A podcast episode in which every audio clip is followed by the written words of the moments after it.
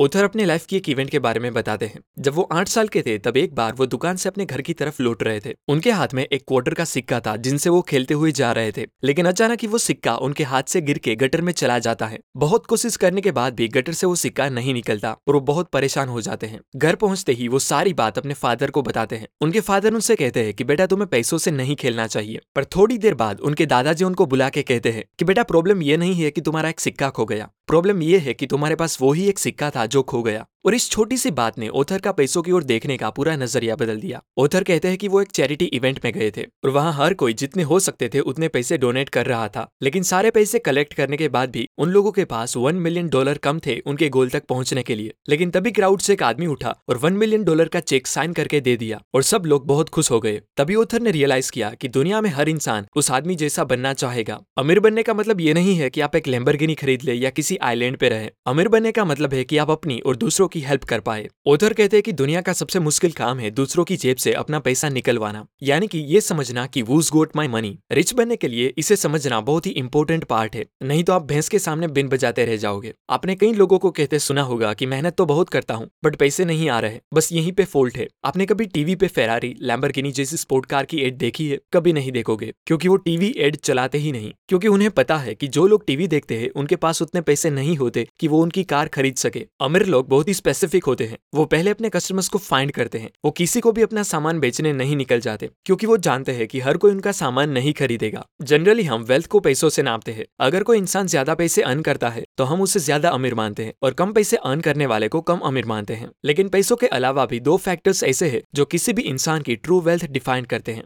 जो है time and mobility आज की डिजिटल एज में सिर्फ़ पैसे ही वेल्थ नहीं रहे, बल्कि पैसा, समय और कभी भी कहीं भी जाने की आज़ादी आपको अमीर बनाती है। मान लो दो आदमी है। एक का नाम है लियाम और दूसरे का ईथन। लियाम एक बड़ी कंपनी में जॉब करता है, जहाँ उसे हर महीने नब्बे हज़ार रूपए मिलते हैं, जबकि दूसरी तरफ़ ईथन एक ऑनलाइन बिज़नेस स्टार्ट करके महीने के साठ हज़ार कमा रहा है। अब मैं अगर आपको पूछूँ कि इन दोनों में से ज़्यादा अमीर कौन होगा तो ऑलमोस्ट सब लोग कहेंगे लियाम, क्योंकि उसकी इनकम ईथन से ज़्यादा है। अब ये आंसर तब तक ही सही है जब तक हम उनकी एब्सोल्यूट इनकम को कंपेयर करें। पर क्योंकि एक्चुअल में हर चीज़ रिलेटिव होती है, ना कि एब्सोल्यूट इसलिए अब इन दोनों की रिलेटिव इनकम कंपेयर करें तो लियाम हफ़्ते के पचास घंटे काम करता है, लेकिन दूसरी तरफ़ ईथन बस पंद्रह घंटे काम करता है, जिसके हिसाब से हम कैलकुलेट करें तो लियाम को हर घंटे के लिए साढ़े चार सौ रूपए मिलते हैं, जबकि ईथन को हर घंटे के लिए एक हज़ार रूपए मिलते हैं। अब सोचो कौन ज़्यादा कमा रहा है। हमारा टाइम हमारे लाइफ की सबसे कीमती चीज़ होती है, जिससे रिलेट करके देखे तो यहाँ ईथन ज़्यादा अमीर है, क्योंकि वो लियाम से पूरे पैंतीस घंटे कम काम करता है। अब आप ही सोचो, वो हर हफ़्ते वो पैंतीस घंटे में कितना कुछ कर सकता है जैसे की वो उस टाइम में नई स्किल सीख के अपना बिज़नेस बिल्ड कर सकता है, जिससे उसकी इनकम भी बढ़ेगी, और वो अपनी फैमिली फ्रेंड्स और अपनी हेल्थ को भी टाइम दे सकता है। जिसके रिटर्न में उसकी लाइफ का हैप्पीनेस लेवल इंक्रीज होगा। जबकि लियाम के लिए ये सारी चीज़ें करना मुश्किल होगा, क्योंकि उसके पास बहुत कम टाइम होगा। एक कॉन्सेप्ट है जिसे जियो आर्बिट्रेज कहते हैं। वो इस कंपेरिजन को और इंटरेस्टिंग बना देता है। जियो आर्बिट्रेज मतलब दो मार्केट के बीच के इकोनॉमिक डिफरेंस का फ़ायदा उठा के हायर रिटर्न जनरेट करना। मतलब महँगे से महँगे शहर से कमा के सस्ते से सस्ती जगह पर रहना, क्योंकि लिया महँगे शहर में लोकेटेड एक कॉर्पोरेट कंपनी में काम करता है, जहाँ उसे हर रोज आना जाना पड़ेगा। इसलिए उसका घर अपनी ऑफ़िस के आसपास होना बहुत ज़रूरी है, जबकि दूसरी तरफ़ ईथन ऑनलाइन बिज़नेस करता है, इसलिए वो अपना काम ऑलमोस्ट पूरी दुनिया में कहीं से भी कर सकता है, जिसके लिए उसे और कुछ नहीं, बस एक लैपटॉप और इंटरनेट चाहिए। दूसरी तरफ़ क्योंकि लियाम को डेली ऑफ़िस जाना पड़ता है, इसलिए उसके आने जाने का खर्चा खाने पीने का खर्चा और ऑफ़िस के पास घर लेके रहने का खर्चा उसे बहुत महँगा पड़ता है, क्योंकि वो और उसकी कंपनी दोनों एक महँगे शहर में लोकेटेड है, जिसकी वजह से लियाम ज़्यादा कमाने के बाद भी कोई सेविंग नहीं कर पाता, जबकि दूसरी तरफ़ ईथन क्योंकि पूरी दुनिया में कहीं पे रह के भी अपना काम कर सकता है, इसीलिए वो अमेरिकन डॉलर में कमाता है और रहता बाली इंडोनेशिया में है, जहाँ उसके खर्चे बहुत ही कम होते हैं। जितने पैसे में लियाम बस एक बार अच्छे रेस्टोरेंट में जाके खाना खा सकता है, उतने पैसे में ईथन चार बार रेस्टोरेंट जाके खाना खा सकता है, और वो भी सेम स्टैंडर्ड का।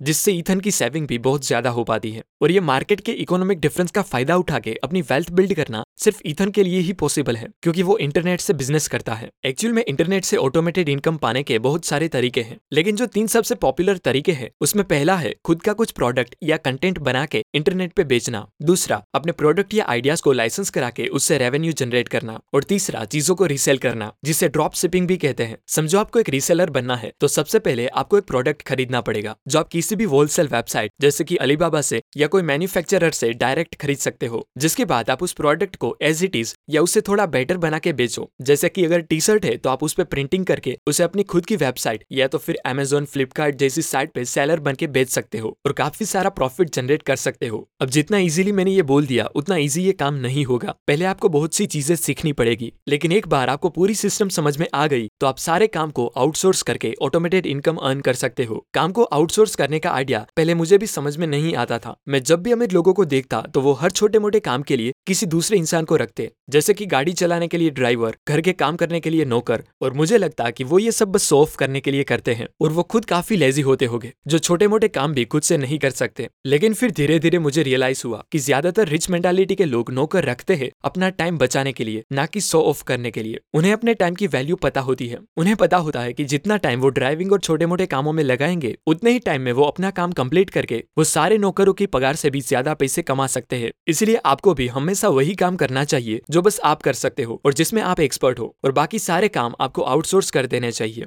एक गरीब मछुआरा समुद्र में मछलियाँ पकड़ने का काम करता था। वो अपनी गरीबी के लिए अपने हालात को कोसता रहता था। एक दिन उसके शहर में अमीर आदमी को व्यापार में बड़ा नुकसान हो गया, जिसके चलते उसे अपना सब कुछ बेचना पड़ा। ये जान के वो गरीब मछुआरा मन ही मन बहुत खुश हुआ कि अब इसे पता चलेगा कि गरीबी क्या चीज़ होती है। अब वो अमीर आदमी उस गरीब मछुआरे के घर के पास ही एक छोटे से घर पे किराए से रहने लगा। अब ये दोनों सुबह उठकर मछलियाँ पकड़ने जाने लगे। एक दिन उन दोनों को बहुत सारी मछलियाँ मिली जिससे बेचकर उन दोनों को काफ़ी पैसे मिले। अब वो जो पहले अमीर आदमी था, उसने उतने ही पैसे खर्च किए जितनी उसे ज़रूरत थी। बाकी पैसे उसने बचाए। वहीं दूसरी तरफ़ वो गरीब मछुआरे ने सारे पैसे अपने शौक पूरे करने में खर्च कर दिए। अगले दिन वो गरीब मछुआरा अकेले ही मछली पकड़ने जाता है, जबकि वो रिच माइंडसेट वाला आदमी उसने बचाए पैसों से दो और लोगों को अपने साथ काम पे ले जाता है। अब ये तीन लोग मछलियाँ पकड़ रहे थे। वहीं वो गरीब मछुआरा पहले की तरह अकेले ही मछलियाँ पकड़ रहा था। इन तीनों ने मिलकर उस अकेले मछुआरे से कई गुना ज़्यादा मछलियाँ पकड़ी। उस अमीर आदमी ने इस बार भी वही किया। जितनी उसे ज़रूरत थी, उतने ही पैसे खर्च किए और बाकी पैसे बचाए। धीरे धीरे करके उस रिच माइंडसेट वाले आदमी ने बहुत सारे लोगों को अपने काम पे रखा और देखते ही देखते मछलियों का बहुत बड़ा अमीर व्यापारी बन गया, जबकि वो गरीब मछुआरा, गरीब का गरीब ही रह गया, क्योंकि उसने पहले अपने आप को पे नहीं किया। पे योर सेल्फ फ़र्स्ट का मतलब है, आप जितना भी कमाते हो, उसका कम से कम दस परसेंट हिस्सा सेव करो और बाकी बचे नाइन्टी परसेंट से ही अपनी जरूरतें पूरी करना सीखो। ज़्यादातर लोग पार्किंसन लो का शिकार होते हैं मतलब जैसे जैसे उनकी इनकम बढ़ती है वैसे वैसे उनके शौक और खर्चे भी बढ़ने लग जाते हैं। इसलिए कुछ भी हो, उन बचाए पैसों को तब तक प्रोटेक्ट करो जब तक उसे इन्वेस्ट करने की सही अपॉर्चुनिटी ना मिले। सार्क टैंक के होस्ट डायमंड जोन कहते हैं कि एक दिन 24 साल का लड़का मेरे पास आया और उसने मुझसे पूछा कि क्या आप मुझे पेंटिंग को लेकर कुछ नया सिखा सकते हो? डायमंड ने बोला कि इस फ़ील्ड के बारे में मुझे कोई नॉलेज नहीं है, इसलिए मैं तुम्हें एडवाइस नहीं दे पाऊँगा। इस पर उस लड़के ने बोला, ठीक है, कोई बात नहीं। और थोड़ी देर में वहाँ एक गाड़ी रोकी एस्टोन मार्टिन जिसमें उस लड़के का ड्राइवर था। इस पर डायमंड जोन काफ़ी हैरान रह गए और उसने उस लड़के से कहा कि मुझे लगता है कि तुम्हारी लाइफ ठीक ही चल रही है, पर वैसे अभी तुम करते क्या हो? तब उस लड़के ने कहा कि वैसे तो मैं एक आर्टिस्ट हूँ, मेरे यूट्यूब पे वन मिलियन से भी ज़्यादा फॉलोअर्स है, जहाँ हर संडे में एक लाइव पेंटिंग बनाता हूँ और उस पेंटिंग को टी शर्ट पे प्रिंट करवा के सिर्फ़ एक दिन के लिए बेचता हूँ, जिसे मेरे लॉयल फैंस खरीदते हैं। मैं उन टी शर्ट का प्राइस एक हज़ार से चार हज़ार तक रखता हूँ। पिछले साल हमने करीब दस करोड़ का बिज़नेस किया था। पेंटिंग्स बनाना मेरी स्ट्रेंथ है और उसके अलावा मुझे और कोई काम नहीं आता। इसलिए मैं हमेशा उस स्ट्रेंथ को शार्प करने के लिए लोगों से फीडबैक लेके सीखता रहता हूँ। अब ये बात पक्की है कि आप हर चीज़ में एक्सपर्ट नहीं हो सकते। अगर आप दुनिया के सबसे अमीर लोगों को देखो तो यूजुअली यही होता है कि वो किसी एक चीज़ में दुनिया में सबसे बेस्ट होते हैं। मिडिल क्लास ये मानते हैं कि फॉर्मल डिग्री से ही अमीर बना जा सकता है। वहीं अमीर लोग ये मानते हैं कि अमीर होने का रास्ता स्पेसिफिक नॉलेज है। कहीं अमीर लोग इतने पढ़े लिखे नहीं होते, लेकिन उन्होंने अपनी दौलत, कुछ खास नॉलेज को सीख के बनाई होती है। अमीर लोगों का सबसे बड़ा सीक्रेट ये है कि वो किसी भी प्रॉब्लम का सोल्यूशन फाइंड करने के लिए अपने कॉमन सेंस का इस्तेमाल करते हैं, जिससे वो कुछ ऐसा सोच पाते हैं, जो पीएचडी किए हुए भी कभी सोच नहीं पाते। अमीर लोग सोचते हैं कि प्रॉब्लम सोल्व करो और पैसे कमाओ, और ये रिपीट करते जाओ जब तक आप अमीर ना हो जाओ। यही फोकस उन्हें एक दिन अमीर बना देता है, जिसे मिडिल क्लास फिर लक का नाम देते हैं।